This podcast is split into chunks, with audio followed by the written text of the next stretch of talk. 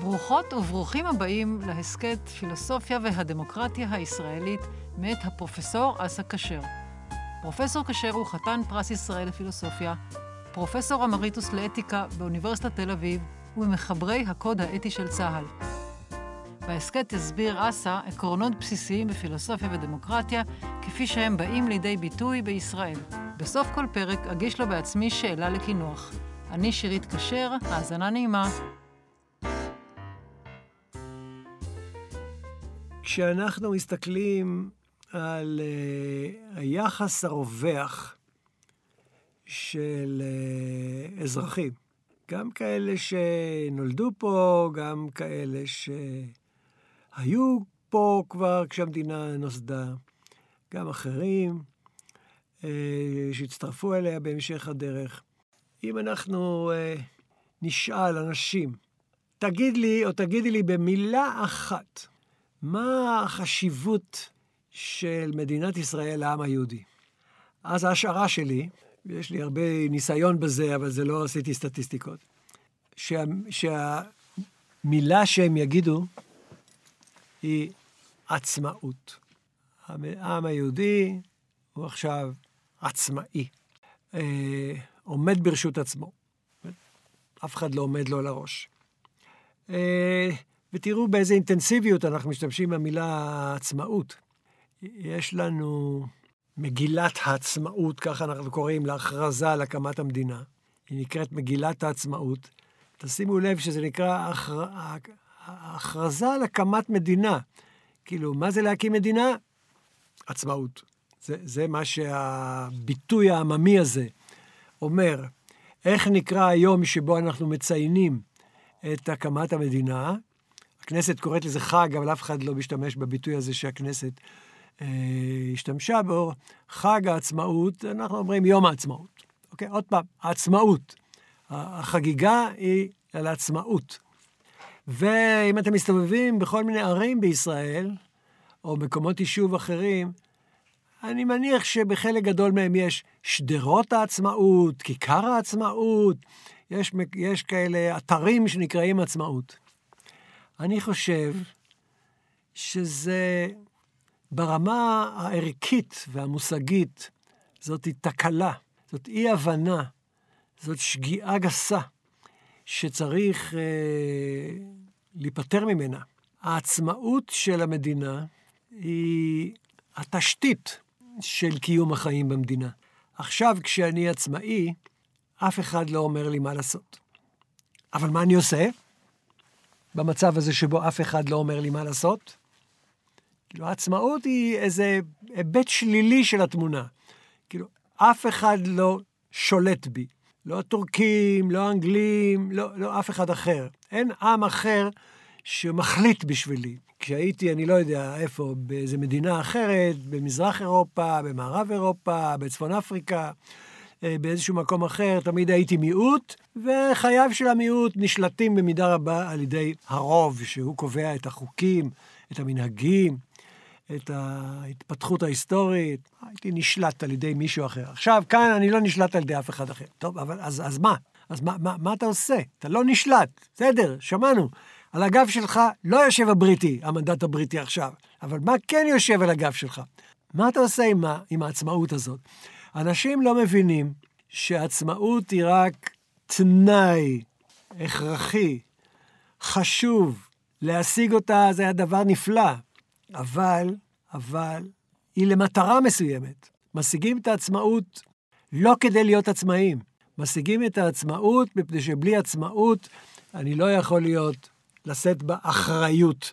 אם רוצים לתמצת את הרעיון, אה, את החשיבות לעם היהודי של מדינת ישראל, זה לא עצמאות, זה אחריות. עכשיו העם היהודי אחראי לגורלו. העם היהודי אחראי על כל היבטי הקיום שלו. כל היבטי הקיום של העם היהודי הם בידי העם היהודי. נגיד, כשאני, נניח שאני אזרח בריטניה, שיושב בלונדון, אז אני בתור יהודי, אני משלם מיסים, אני שומר על החוק, אבל מי אחראי על התשתית הכלכלית של בריטניה? לא אני, וגם לא הקהילה היהודית. מי אחראי על התרבות בבריטניה? לא, בסדר, אני יכול לתרום לזה, לעשות דברים יפים וחשובים. האחריות לא עליי. לא עליי בתור יהודי. כשאני בישראל, מי אחראי לכל היבטי הקיום של העם היהודי בישראל? התשובה, העם היהודי בישראל. זאתי המהפכה של מדינת ישראל. שעכשיו, על היבטי, ההיבטים, כל היבטי החיים הקבוצתיים של בני העם היהודי, הם בידי בני העם היהודי. אני צריך לדאוג לזה, אם אני עכשיו מדינת ישראל, אני צריכה לדאוג לזה שתהיה בריאות לכל אזרחי מדינת ישראל, וגם תושביה, גם יהודים וגם לא יהודים. אבל נתחיל להסתכל על היהודים, הבריאות של בני העם היהודי היא אחריותי. מכיוון שזאת מדינה דמוקרטית, אז זו גם אחריות על הבריאות של אלה שהם לא יהודים. ואני אחראי במידה שווה גם לאלה וגם לאלה. עכשיו, הכלכלה, התשתית הכלכלית של המדינה. מי אחראי על התשתית הכלכלית של מדינת הלאום של העם היהודי? העם היהודי. מי אחראי על, על הביטחון הפיזי של אה, בני העם היהודי במדינת ישראל? וגם, מכיוון שאנחנו דמוקרטיה, גם על כל האחרים. מי, מי אחראי לזה? העם היהודי. העם היהודי אחראי לזה שבני העם היהודי יחיו בשלווה יחסית, לא יהיו מותקפים, לא יהיו פגועים. שלווה מפני אויב חיצוני, אויב פנימי, מחלות, תאונות דרכים, כל דבר, כל דבר אחר. אנחנו עכשיו אחראים לגורלנו. זאת הנקודה המרכזית. ואנחנו בתור מדינה, מסתכל על האבות המייסדים של המדינה, הם החמיצו את הנקודה הזאת. הם, אה, ואני מבין שקל מאוד להחמיץ את הנקודה הזאת, אבל בכל אופן צריך לסמן את זה כהחמצה. כשאנחנו מסתכלים על אה, מי שגר בישראל לפני הקמת המדינה, ועברה עליו מלח, מלחמה, דרך אגב, הרבה אנשים קוראים למלחמה מלחמת העצמאות, גם זאת, כאילו, כאילו במלחמה הזאת, אנחנו פרקנו את עול הבריטים, שלא היה ולא נברא. מלחמת העצמאות לא הייתה נגד הבריטים, היא הייתה נגד צבאות של מדינות ערב, אה, ונגד הפלסטינים שיש, שיושבים פה, מלחמת העצמאות. אבל עברנו את, מלח... את המלחמה הזאת, והמשכנו לחיות. היו הרבה מאוד קורבנות, אבל מי שנשאר, המשיך, בח... המשיך בחייו. ההורים שלי היו מורים, נגיד. אימא שלי הייתה מורה. אז uh, עברה עליה המלחמה, וכשנסתיימה המלחמה היא המשיכה להיות מורה. ולא היה הבדל בין להיות מורה לפני ולהיות מורה אחרי. אבא שלי היה, גם הוא היה מורה, התגייס לצבא, וכבר נשאר בצבא, גם אחרי, אחרי המלחמה. שזה, זאת, זאת התפתחות יותר, יותר מעניינת, שתכף אני, אני אחזור אליה. כשאנחנו מסתכלים על ה... העולים החדשים שבאו למדינת ישראל אחרי הקמת המדינה, אז מה, במה הם התעסקו? במה, מה היה להם בראש? בראש הייתה להם בעיה המרכזית של איך לחיות פה. כאילו, הם באו, הם צריכים למצוא מקום לחיות, לגור בו, משהו להתפרנס ממנו, דרך לגדל את הילדים שלהם. הם כאילו התעסקו במסלול השגרתי של בני אדם שרוצים אה, לחיות בצורה רגילה. לא אלה שהמשיכו אחרי המלחמה לעשות את מה שעשו לפניה, לא אלה שבאו הנה כדי להתיישב פה, לא אלה ולא אלה, אמרו להם, אתם אחראים על משהו, מעבר לאחריות למצבם. כל, כל בן אדם אחראי לעצמו, למשפחתו, לקהילתו, לא הטילו עליהם שום אה, מסגרת שהמשמעות שלה היא, אנחנו אחראים. שני דברים. אנחנו אחראים לגורלו של העם היהודי, אה, אנחנו גם אחראים להקמה של המדינה, שהיא מדינת הלאום של העם היהודי, שהיא צריכה להיות אחראית לגורלם של, של היהודים בארץ וגם במקומות, אה, וגם במקומות אחרים. לא הכניסו אותם לתוך איזו מסגרת כזאת ערכית או מושגית של חיים, שהמושג המרכזי בהם זה, זה האחריות. נתנו להם סיסמאות אחדות, אבל גם הסיסמאות האלה לא יצרו אח, אחריות. נגיד אה, בן גוריון, אה, ראש הממשלה הראשון אה, של אה, מדינת ישראל, הרבה לדבר על קיבוץ גלויות. פרויקט של המדינה זה קיבוץ גלויות. בסדר, אתה רוצה לקבץ את כל הגלויות? בסדר, תכף אני אחזור לזה, ונראה שזה פרויקט טבעי. אבל מה אני עושה עם הפרויקט הזה? מה אני אזרח שכבר הגיע מהגלות 20-30 שנה קודם, או נולד פה, ואולי אפילו הוריו נולדו פה? מה, מה אני עושה עם זה? כאילו, מה, מה אתה רוצה ממני? מה האחריות שלי בפרויקט הזה של קיבוץ גלויות? או מי שמגיע מחוץ לארץ ומתיישב במדינה, אז הוא עושה את קיבוץ הגלויות הזה, מה אתה רוצה ממנו עוד? איפה אתה נותן לחייו אה, ככה משמעות מיוחדת בגלל העובדה, האפיק הזה של אה, עליית יהודים למדינת ישראל? מה דורשים ממנו נוסף על כך שפשוט אמרו לו, ברוך הבא, הנה, פה תגור, פה תחיה, פה תעבוד, פה תלמד. כלום. אחר כך הייתה, הייתה סיסמה אחרת, מיזוג עדות. היא בכלל אה, סיסמה מזעזעת. כאילו, אני לא רואה למה צריך למזג עדות. כאילו, מה, מה אתה תגיד לי? אנחנו דיברנו על זה באחת השיחות הקודמות. מה אתה צריך להגיד לי? מה הזהות שלי? הזהות שלי, אני יהודי, אני עכשיו חי בישראל, אבותיי חיו במדינה הזאת, במדינה ההיא, ההיסטוריה של היהודים שם, וההיסטוריה של היהודים שם, מעניינת אותי, והתרבות שלהם מעניינת אותי, זאת הזהות שלי, מה אתה רוצה? מה, מה, מה בדיוק אתה רוצה למזג? מה זה למזג? כאילו, למזוג חלב לתוך התה. מה, מה... אני לא רואה פה שום צורך במיזוג, תן לאנשים לחיות. בסופו של דבר, חלק עצום מן הישראלים הם אה, תערובת שלמה של אה, עדות, לא כי בן גוריון דאג לזה, שהם יחיו בצורה כזאת, אלא מטבע הדברים. מטבע הדברים. כשהילדים הולכים לבית הספר, או כשהחיילים והחיילות הולכים לצבא, אז הם פוגשים שם אנשים מכל מיני אה, נקודות מוצא, ומתערבבים אלה באלה, ונוצר המשמש הישראלי הזה. ובתוך המשמש הישראלי, אני לא אומר משמש לגנאי, בתוך, ה, בתוך התרכובת הישראלית הזאת, אה, אנשים יכולים לשמור על המסורת שממנה, של המקום שממנו הגיעה המשפחה, ויכולים לא לשמור, יעשו מה שהם רוצים, יעשו אה, כרצונם. אין לנו איזו תחושה שמוטלת עלינו איזו אחריות בעניין הזה. האם מוטלת עליי אחריות בתור מי שהוריו באו ממזרח אירופה, עכשיו לחפש לאישה שלא יודע מה, שהוריה נולדו במרכז אירופה, או במדינות אחרות.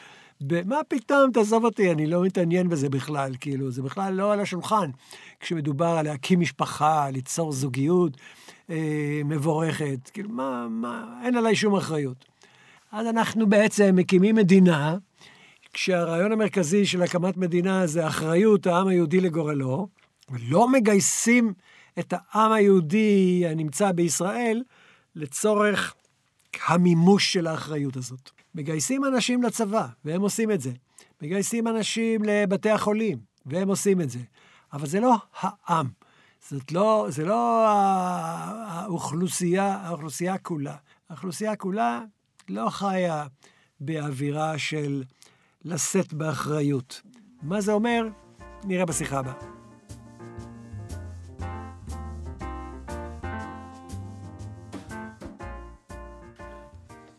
היי, מה נשמע?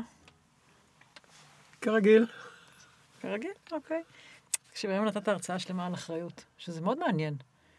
אני משתמשת הרבה בביטוי הזה, ובימים האחרונים פה, בכל הנושא של התפרקות הדו-קיום הישראלית, מנקרת בי השאלה על האחריות דווקא של המיעוט. לא האחריות של הרוב במדינת הלאום של העם היהודי, אלא האחריות המיעוטים במדינת הלאום של העם היהודי. מה יש להם על הכתפיים? להם בתור אזרחים, לנציגי הציבור שלהם, איפה הם במשחק הזה של העצמאות והאחריות? אוקיי, okay. אה, שאלה קשה, אבל אה, שראוי אה, לעסוק בה. קודם כל הם אזרחים. בני המיעוט בכל מקום הם אזרחים. ובתור שכאלה, הם נושאים באחריות לפרויקט הזה של הקולקטיב של המדינה. בלי להסתכל על המבנה שלו, שיש בו בני רוב ובני מיעוט, הם אזרחים. ובתור אזרחים, יש המינימום הזה של תשלום מיסים, התנהגות על פי החוק, אה, ועוד היבטים כאלה. חלק מבני המיעוטים אצלנו מתגייסים לצבא, ולמשמר הגבול, ולש, ולשב"כ ולמקומות אחרים, כל הכבוד, זה ממש מחמם את הלב לראות את זה. אה, בכל פעם שאני רואה את זה, דרוזים ואחרים. ויש עוד משהו שהם יכולים לעשות, לא ברמת המינימום. אה, אתה בתור שותף לפרויקט הזה, שהוא המדינה הזאת, אה, אתה יכול להתגייס לאידיאל שלה. שישראל היא מדינת מופת, זה לא נובע מזה שישראל היא מדינת הלאום של העם היהודי. זה ישראל מפני שישראל רוצה להיות כזאת, נניח, שהייתה מקבלת על עצמה להיות כזאת. אז אם אנחנו לוקחים את הרעיון הזה של בן גוריון, שנזנח מזמן, אבל ראוי לחדש אותו, שישראל אה, רוצה להיות חברת מופת, מדינת מופת, אז, אה, אז אתה שותף לזה, אתה שותף שווה זכויות, אתה יכול לתרום לזה, אתה, זה יכול להיות על הכתפיים שלך, וזה יכול להיות אחר כך זר דפנה על הראש שלך, כי אתה היית חלק, היית חלק מזה. נגיד עולם המדע הישראלי. עולם המדע הישראלי הוא לא, הוא לא מופתי, אה, מפני שאין לו מספיק כסף להיות אה, ככה בצמרת העולמית בכל דבר. אבל נגיד, אם נעזוב את בעיית הכסף, ואין לנו כמה כסף שאנחנו רוצים, אז מבחינת ההכשרה האקדמית, מבחינת המוטיבציה, אה, מבחינת הכישרונות האישיים, היינו בצמרת המדע העולמי, והיינו, זה גם היהודים וגם הלא יהודים. כאילו, להיות בצמרת המדע העולמי, זה לא פרויקט יהודי, זה פרויקט ישראלי יכול היה להיות, ויש ישראלים, ישראלים אה, שהם לא יהודים, והם יכולים לקחת בזה חלק, אפילו חלק חשוב, אפילו חלק מתקדם, אפילו מוביל. אם אני חושב על ההייטק, אם היו בהייטק הישראלי ערבים אה, בהיקפים גדולים, אז, אה, אז הם יכלו לקחת חלק בזה שאנחנו מדינת מופת בתחומי ההייטק. ולכן, אני חושב שמבחינת האחריות של המיעוט, הוא, צר... הוא, הוא צריך לנקוט ביוזמות כדי אה, שהאינטגרציה תהיה לא רק שולית אה, בשמירה על החוק ותשלום מיסים, אלא שתהיה גם, אה, גם בתחומים ככה ש... שהם תחומים מרכזיים של החיים, וגם אה, בתחומים שבהם ישראל יכולה, אם היא רוצה להיות אה, מדינת מופת. אני, כשאנחנו מסתכלים על תחום הרפואה בישראל, שגם הוא, אילו היה לנו יותר כסף, היינו עוד יותר טובים, אבל הוא תחום טוב, ויש בו הרבה מאוד לא יהודים. ואם מי שאומר על הרפואה הישראלית שהיא ברמה מאוד גבוהה, אומר את זה על הרפואה הישראלית, לא הרפואה היהודית בישראל, אלא הרפואה הישראלית. שיש בה גם רופאים אה, לא יהודים וגם רופאים שהם כן יהודים. ו- ו- ושכולם קיבלו את ההכשרה שלהם פה, ואחר כך בכל מיני אה, מרכזים רפואיים בעולם, באירופה, בארצות הברית, בקנדה וכולי. הם יכולים להיות אחראים למדינה בתור פרויקט קולקטיבי, נקרא לזה עיוור צבעים לאומיים. כאילו להיות רופא זה לא אכפת לי, יהודים, ערבים, זה לא רלוונטי בכלל. או להיות מדען, או להיות אה, בהייטק. זה כל זה, יש, יש פה הרבה מאוד פרויקטים אה, של עיוורון צבעים לאומיים. גם אני רוצה להקשות עליך. כי אתה ענית לי על האחריות האישית והאינדיבידואלית, ואני יותר מעניין אותי על האחריות הקולקטיבית. כלאום פלסטיני לצורך העניין. האם אה, זה לגיטימי, כן או לא, אה, לשמוח אה, ולתמוך ב, באויב תוך כדי מלחמה, והאם אני יכולה לבוא אליהם בטענות ברגע שאני, הלאום היהודי, מצהיר קבל עם ועדה שהם לא חלק מה... נגיד לצורך העניין, מהזרוע המבצעת שלי. אני לא אשב איתם בקואליציה כי הם ערבים. יש כאן איזה... מצד אחד אנחנו אומרים, בואו תהיו חלק מאיתנו ותהיו זהים, אבל מצד שני אנחנו דוחפים, אנחנו, הלאום היהודי, דוחף את הלאום הלא יהודי קצת לשוליים ואומר לו, זה לא המשחק שלך, זה המשחק שלי, ועם זה באה גם האחריות הרי.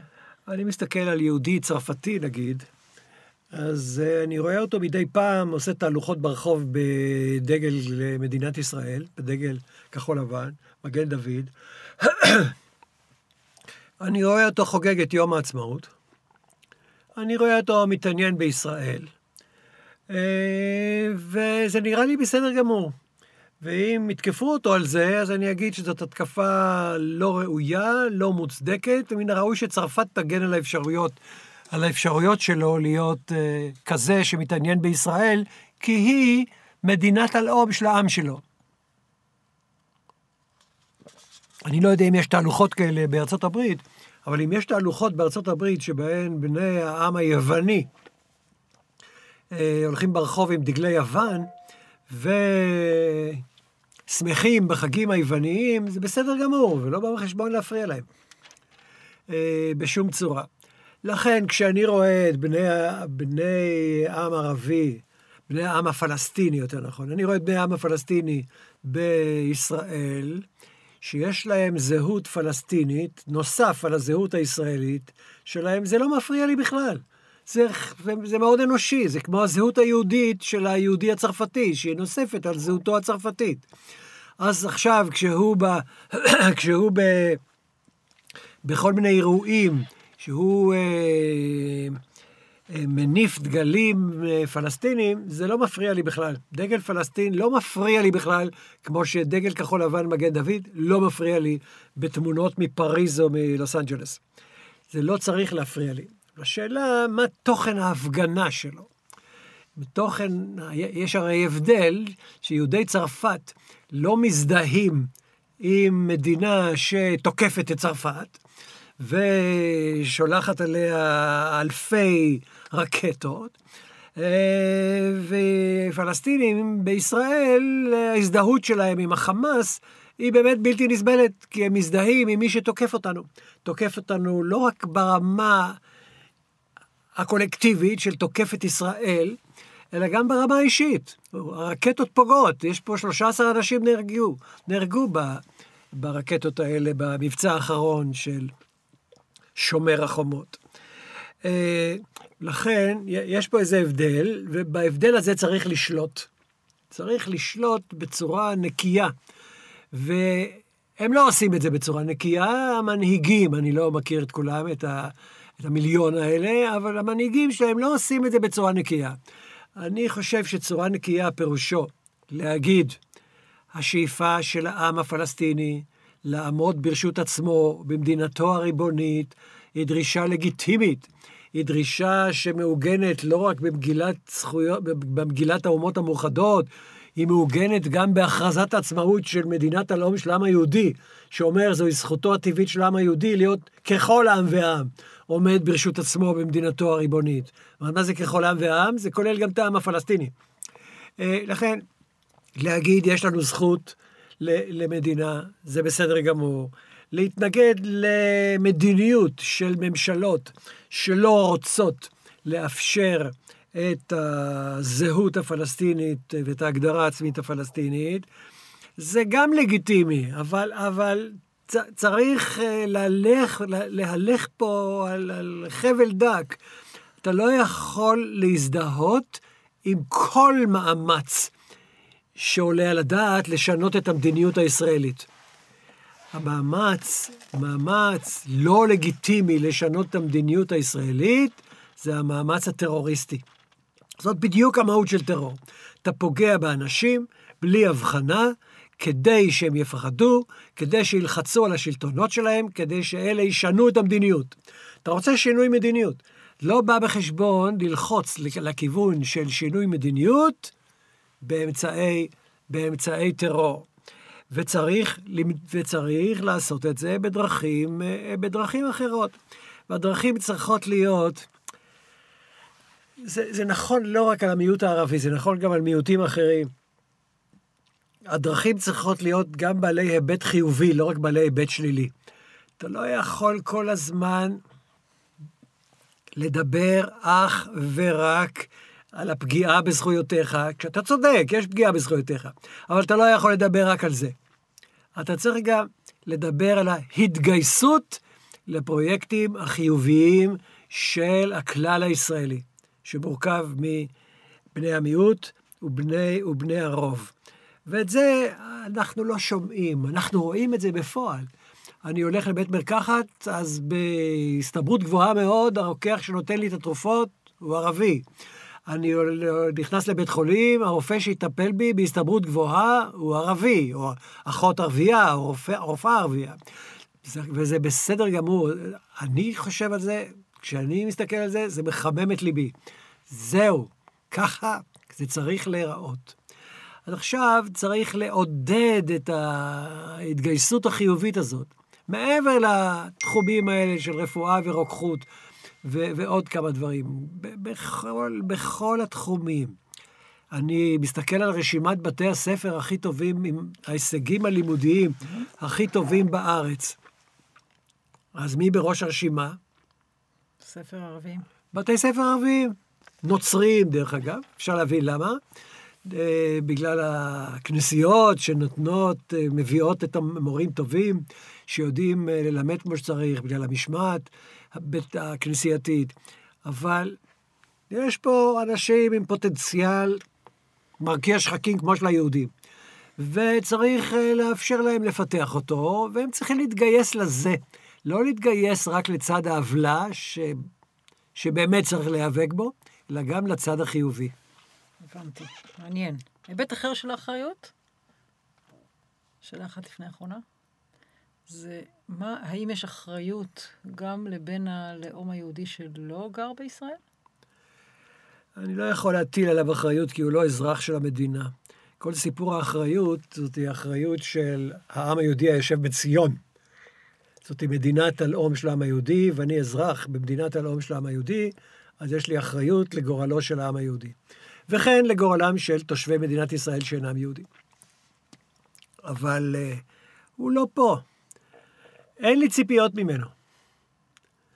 Uh, אני לא רוצה לתת לגיטימציה להתחמקות ההיסטורית שלו מלקחת חלק בפרויקט של העם היהודי. הוא יוצא לרחובות בדגלים כשטוב לנו, והוא uh, משמיע קולות זעקה כשרע לנו, אבל הוא נשאר שם. נשאר שם, שישב שם, שיהיה בריא. אם ירדפו אותו, אז אני אהיה שם כדי להגן עליו. לא משנה באיזה מדינה, לא משנה איזה סוג רדיפות.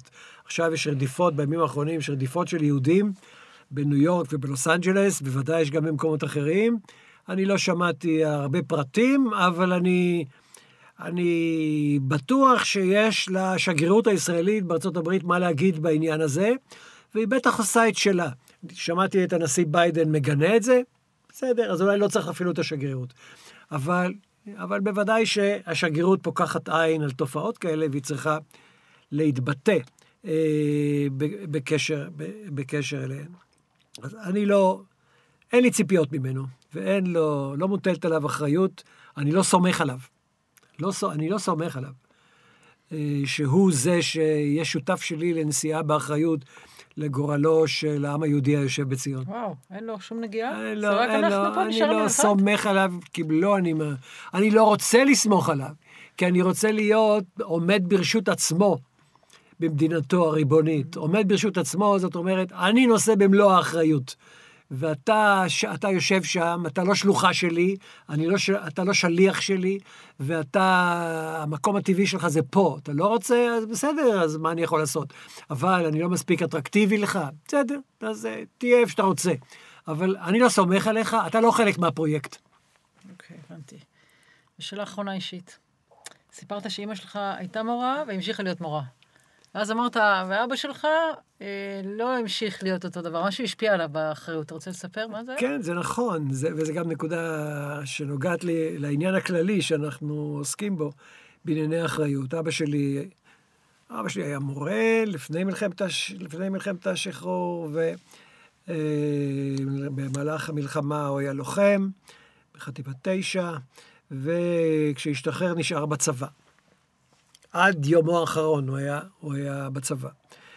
אה, רוב השנים כקצין, ואחר כך כאזרח עובד צה"ל. והוא עבר לתחום האחריות. הוא עבר מתחום החיים השגרתיים, שאימא שלי נשארה בו, ואין בזה דופי. כאילו, בני אדם, בני אדם, חיים את החיים השגרתיים שלהם. ומורים, דרך אגב, יש להם אחריות. Mm-hmm. ואני בטוח שאימא שלי נשאה באחריות הזאת של להכניס, להרביץ תורה ואידיאולוגיה בילדים. המורה ציפורה, המיתולוגית. אה, אבל אצל אבא שלי זה היה ככה בצורה ארגונית. אה, הוא בארגון שנושא באחריות לביטחון האזרחים ומדינתם, ושם הוא עשה, עשה את שלו. אה, ולכן המדינה בנתה ארגונים שנושאים באחריות. היא בנתה את הצבא ואת המשטרה, את השב"כ ואת המוסד, ובתי חולים, ואוניברסיטאות, ו- וכל מיני ארגונים שנושאים באחריות. אבל הם ארגונים שנושאים באחריות. עדיין נשארה השאלה, אני אזרח, אני לא באחד הארגונים האלה, מה אני צריך לעשות כדי לבטא אחריות, ולזה היא לא נתנה תשובה טובה. אבל הוא עבר לצבא מתוך כוונה להיות, לשאת באחריות? זה היה החלטה מודעת? זה המקרה? זה, זה, זה אוטומטית. אוטומטית כשאתה בצבא אתה נושא באחריות. אבל למה קיבלת החלטה פתאום לעבור לצבא? אז אין לי תשובה לשאלה הזאת. אין לי תשובה לשאלה הזאת. יכול להמשיך להיות מורה. אבל הוא היה אידיאליסט. אני מניח שזה... שזה... הוא מצא בזה עניין. הגיע רחוק מחסידות גורו. כן. טוב, מעניין. טוב, תודה. אוקיי, מאה אחוז, להתראות. ביי ביי.